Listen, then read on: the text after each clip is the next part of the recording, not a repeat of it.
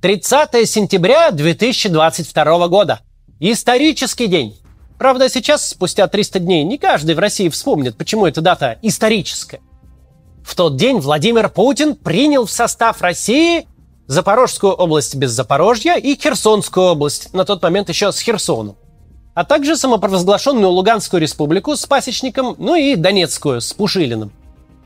Лидер так называемой ДНР Денис Пушилин в последний раз встречался с президентом России как равный с равным именно тогда.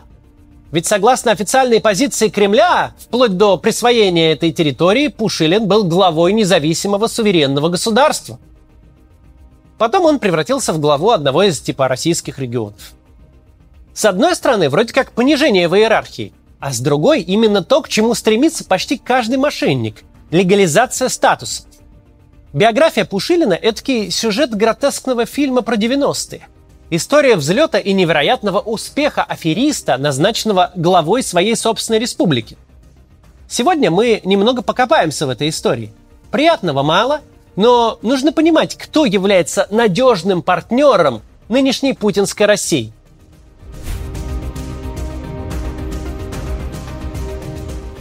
Десять лет назад 32-летний Денис Владимирович Пушилин был зарегистрирован кандидатом в народные депутаты Верховной Рады Украины. На тех выборах кандидат от партии МММ получил всего 77 голосов. 0,08%. Для сравнения, за победителя в округе проголосовали более 53 тысяч человек. Однако при этом Пушилин занял 19 место из 39 возможных. Интересная деталь. В том же 2013, но немного раньше, в Москве проходили выборы мэра. Я тогда был заместителем главы предвыборного штаба Алексея Навального. Так вот, активист ФБК Николай Ляскин придумал так называемые кубы Навального. Я же работал над тем, чтобы эти кубы стояли по всей Москве, у каждой станции метро. То было летом. А осенью в Украине стали возникать кубы Мавроди, агитирующие за кандидатов МММщиков. В том числе и за Дениса Пушилина. Заморачиваться с дизайном не стали, даже шрифты, цвета, все очень знакомые. Но если уж воровать, так воровать во всем, правильно? Тогда Пушилин с нескрываемой радостью писал об установке кубов в Днепропетровске, Одессе и много где еще.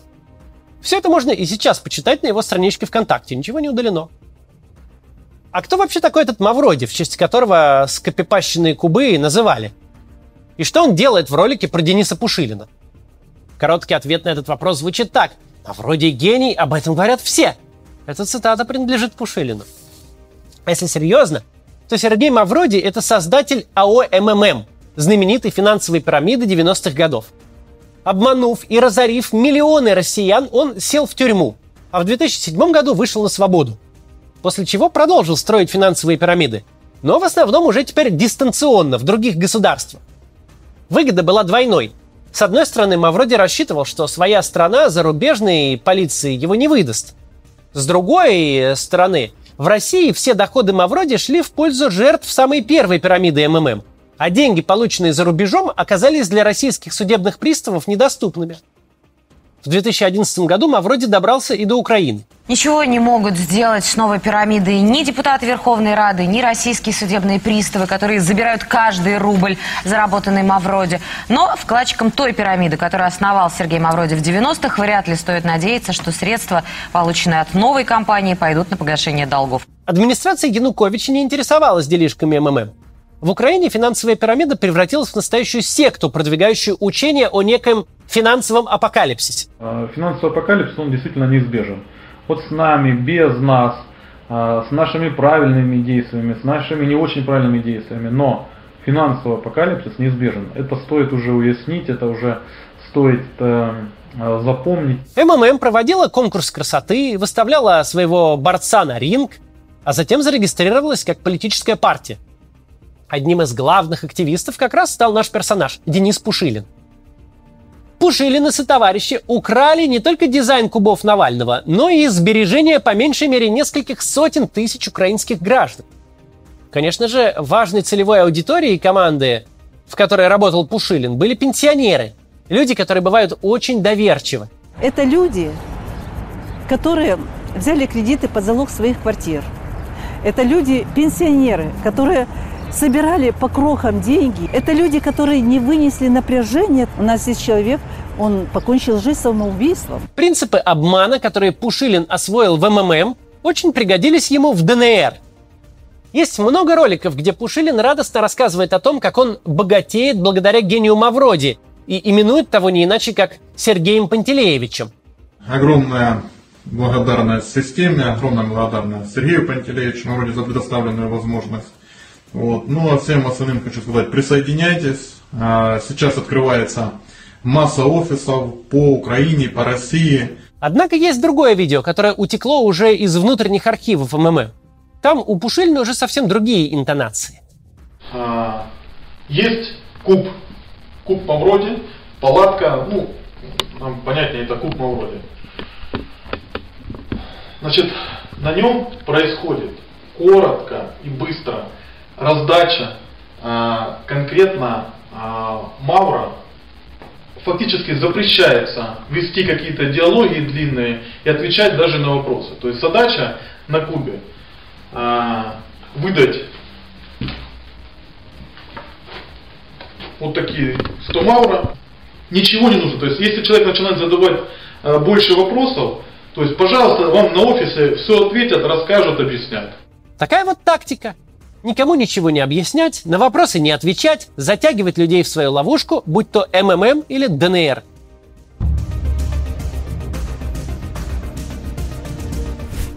В конце весны 2013 года, еще до выборов, Денис Пушилин принимает участие в экстренном вебинаре партии МММ. Взяв слово, он объявляет, что происходит событие исторического масштаба происходит тот момент, когда вот мы можем как бы видеть это, что это, как вот как происходит революция. Как Алексей говорит, это сейчас мы пишем историю. Вот еще одна страница летописи. Затем Пушилин собирает митинг в Харькове. Люди держат плакаты «Россия и Украина навеки вместе!» «Россия, не бросай своих граждан в беде!» Ну о какой беде идет речь в июне 2013 года? Евромайдан, который вовсе не беда, кстати, но даже он начнется лишь через несколько месяцев. Ничто пока не предвещает будущей войны на Донбассе. Что же так взбудоражило будущего предводителя русского мира? А взбудоражил его арест активистов МММ в Индии. Над пирамидой МММ Индия вместе работали российские и украинские мошенники. Отсюда и надписи на плакатах «Россия и Украина навеки вместе». Телеканал «Россия-24» тогда в волю позлорадствовал, освещая происходящее в Украине. Никто же не знал, что речь идет о будущем главе Донецкой Народной Республики и его товарищах.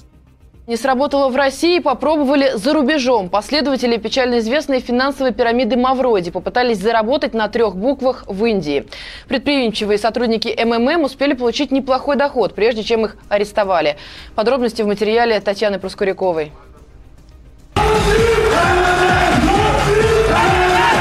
Посланником Сергея Мавроди в Индии стал Алексей Муратов. Ждем Алексея в самое ближайшее время на родине, потому что у нас очень много планов здесь. А, и сделаем все возможное для этого.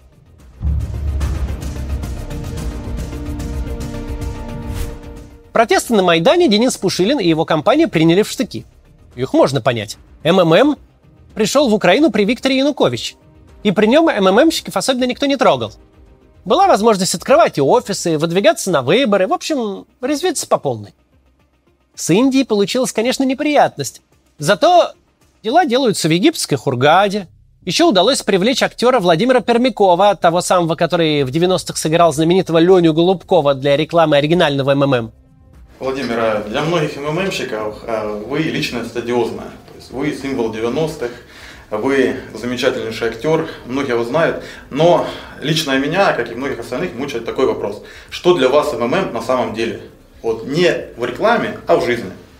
Ну, не сочтите, друзья мои, за громкие слова. Для меня это МММ, это вот вторая семья. А тут вдруг какие-то протесты. Тут, глядишь, и власть поменяется, и хана тогда всем договоренностям о мирном сосуществовании с властями. Киевские МММщики уверены, что благодаря удачному географическому положению, позитивному отношению жителей к Сергею Мавроди и системе в целом, они смогут перепрыгнуть планку своих коллег и добиться посещаемости офиса до 100 человек в день. И никакая европейская пропаганда, уверяют они, никакие проплаченные псевдореволюционеры не смогут помешать им в достижении своей главной цели – финансового апокалипсиса. Ажиотаж, искусственно созданный вокруг Киевского Майдана, сами жители Киева воспринимают не более чем очередную городскую достопримечательность. Здесь, в полусотни метров от баррикад, идет обычная светская жизнь. Люди ходят по магазинам, встречаются в кафе, вступают в глобальную кассу взаимопомощи. В 2014 году в жизни Дениса Пушилина происходит резкий поворот. В начале февраля он открывает офисы МММ, утверждает новую форменную одежду и даже курирует внедрение системы «Большой брат», это по задумке в каждом офисе МММ должна стоять камера, чтобы Сергей Мавроди мог лично 24 на 7 следить за работниками и давать им указания через динамики. Функции, которые возлагаются на эти камеры, первая из них – это э, корректировки действий по улучшению и оптимизации работы сотрудников в офисах. Э, эта оптимизация будет вестись непосредственно и лично и в прямом эфире Сергеем Пателеевичем Мавроди. Однако в конце месяца случилось то, чего так не хотел Денис Пушилин и его товарищи в Украине таки поменялась власть. Через месяц Денис Пушилин предстает перед публикой в новой ипостаси. Теперь он заместитель Павла Губарева, самого первого лидера так называемой Донецкой Народной Республики. Выходец из МММ Пушилин и выходец из РНЕ Губарев нашли друг друга. РНЕ, если что, это русское национальное единство, старейшее из ныне действующих российских неонацистских группировок – Правда, в 2014 году РНЕ поменяла свастику на православный крест, и получилось, как в известной цитате. Фашисты назвали себя антифашистами. Так вот, этот, значит, неоантинацист Павел Губарев пробыл лидером Донецкой республики совсем недолго. После его низложения кресло руководителя занял Денис Пушилин. Правда, тоже ненадолго. Пушилин – самый долгоживущий лидер так называемой русской весны на Донбассе. Других в лучшем случае отодвинули, а в обычном случае им устроили пышные похороны и уже посмертно героизацию. В соседней Луганской Народной Республике первого главу повесили, второго отравили, третьего взорвали. Правда, он выжил, но его потом все равно свергли. Пушилин же выжил благодаря двум персональным качествам. Во-первых, он придерживается принципа «всяк сверчок, знай свой шесток». В 2014 году, побыв немного во главе ДНР, Пушилин спокойно уступил свое место Александру Захарченко. Тот правил 4 года, пока его не взорвали по обыкновению тех мест. И вот тогда Пушилин спокойно вернулся в свое кресло, но принципу своему не изменил. В сентябре 22 года, когда ему сказали, что все, прекращаем делать вид, что ты глава своего суверенного типа государства, с которым у Путина партнерские отношения, теперь ты просто губернатор, а Путин твой начальник, ну, Пушилин, как мы видели, возмущаться и выкаблучиваться не стал. Согласился. Во-вторых, никаких других принципов, помимо названного выше, у Пушилина нет. Работа, что в МММ, что в ДНР, в равной степени не приемлет наличие каких бы то ни было убеждений. Если человек во что-то верит, он не сможет работать в финансовой пирамиде, смысл существования которой – выманивать у пенсионеров их пенсии. А в ЛДНР того, кто всерьез поверил в Новороссию, вообще могут и физически устранить, чтобы не мешал дела делать. Зато МММовский опыт для Пушилина не прошел даром и оказался очень полезен на новой работе. В финансовой пирамиде он обманом отнимал у людей деньги. На должности главы ДНР Пушилин стал отнимать отцов, мужей, братьев и детей. Мобилизация в ДНР началась не то что раньше, чем в России. Ее объявили аж за пять дней до войны, 19 февраля. В первые месяцы полномасштабного вторжения именно мужчины и юноши из Донецка и Макеевки стали тем пушечным мясом, которое российское командование расходовало беззастенчиво и безотчетно. Их гнали в атаку перед российскими войсками, потому что так называемая народная милиция ДНР не считалась частью российской армии. За потерю подразделения в полном составе никто ни перед кем не отвечал. Пушилин отлично справился с ролью африканского царька из 18 века, который продает в рабство колониальной державе своих же соплеменников. Самозванные освободители на пару с Пушилиным за считанные месяцы выгребли и убили на фронте почти все здоровое мужское население, которое было на их территории. Об этом говорит и тот самый Павел Губарев, у которого Денис Пушилин в прошлом был заместителем. Сейчас там вообще отсутствует такая категория, как взрослый мужчина там, в возрасте там, от 25 до 55 лет. Они, то есть там обескровлена территория. Между прочим, далеко не каждому по силам постоянно говорить одно, а делать противоположное. Обещать людям заработок и, не моргнув глазом, обирать их до нитки. На словах спасать жителей Донбасса, а на деле уничтожать их. Для всего этого нужен настоящий криминальный талант.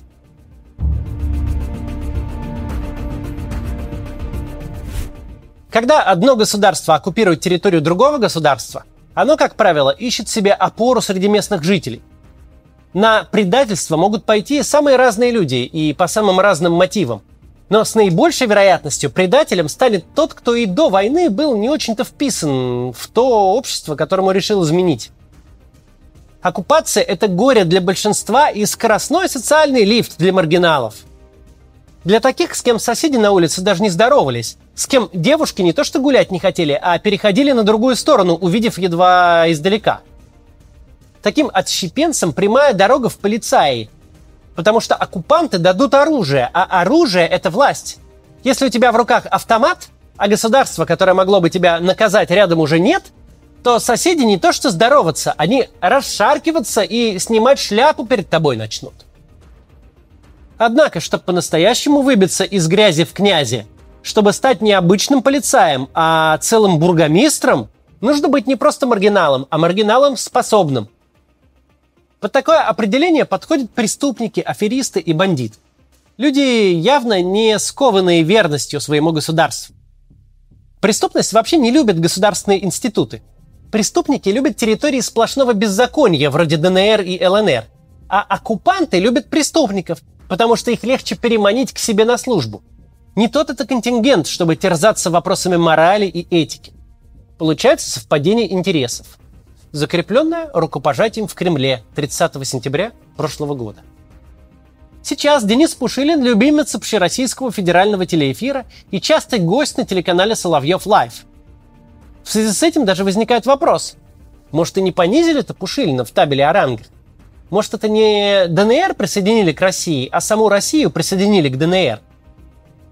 Что ж, тогда это еще более невероятная история успеха бывшего МММщика, чем казалось на первый взгляд.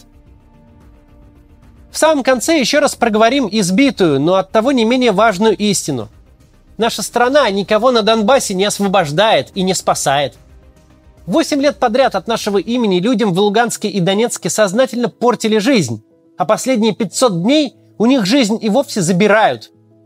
Донецк при Украине был успешным городом, в котором проходили матчи чемпионата Европы по футболу в 2012 году.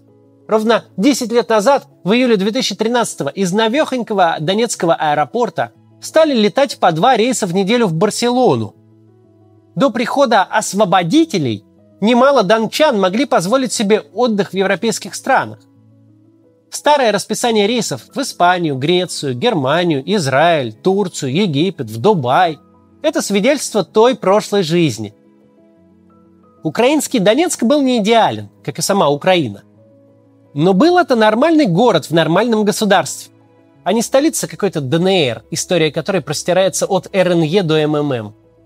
Но вот случился 2014 год – Процветающий мегаполис превратили в подобие пиратского острова Тартуга, где комфортно только тем, кто скрывается от закона.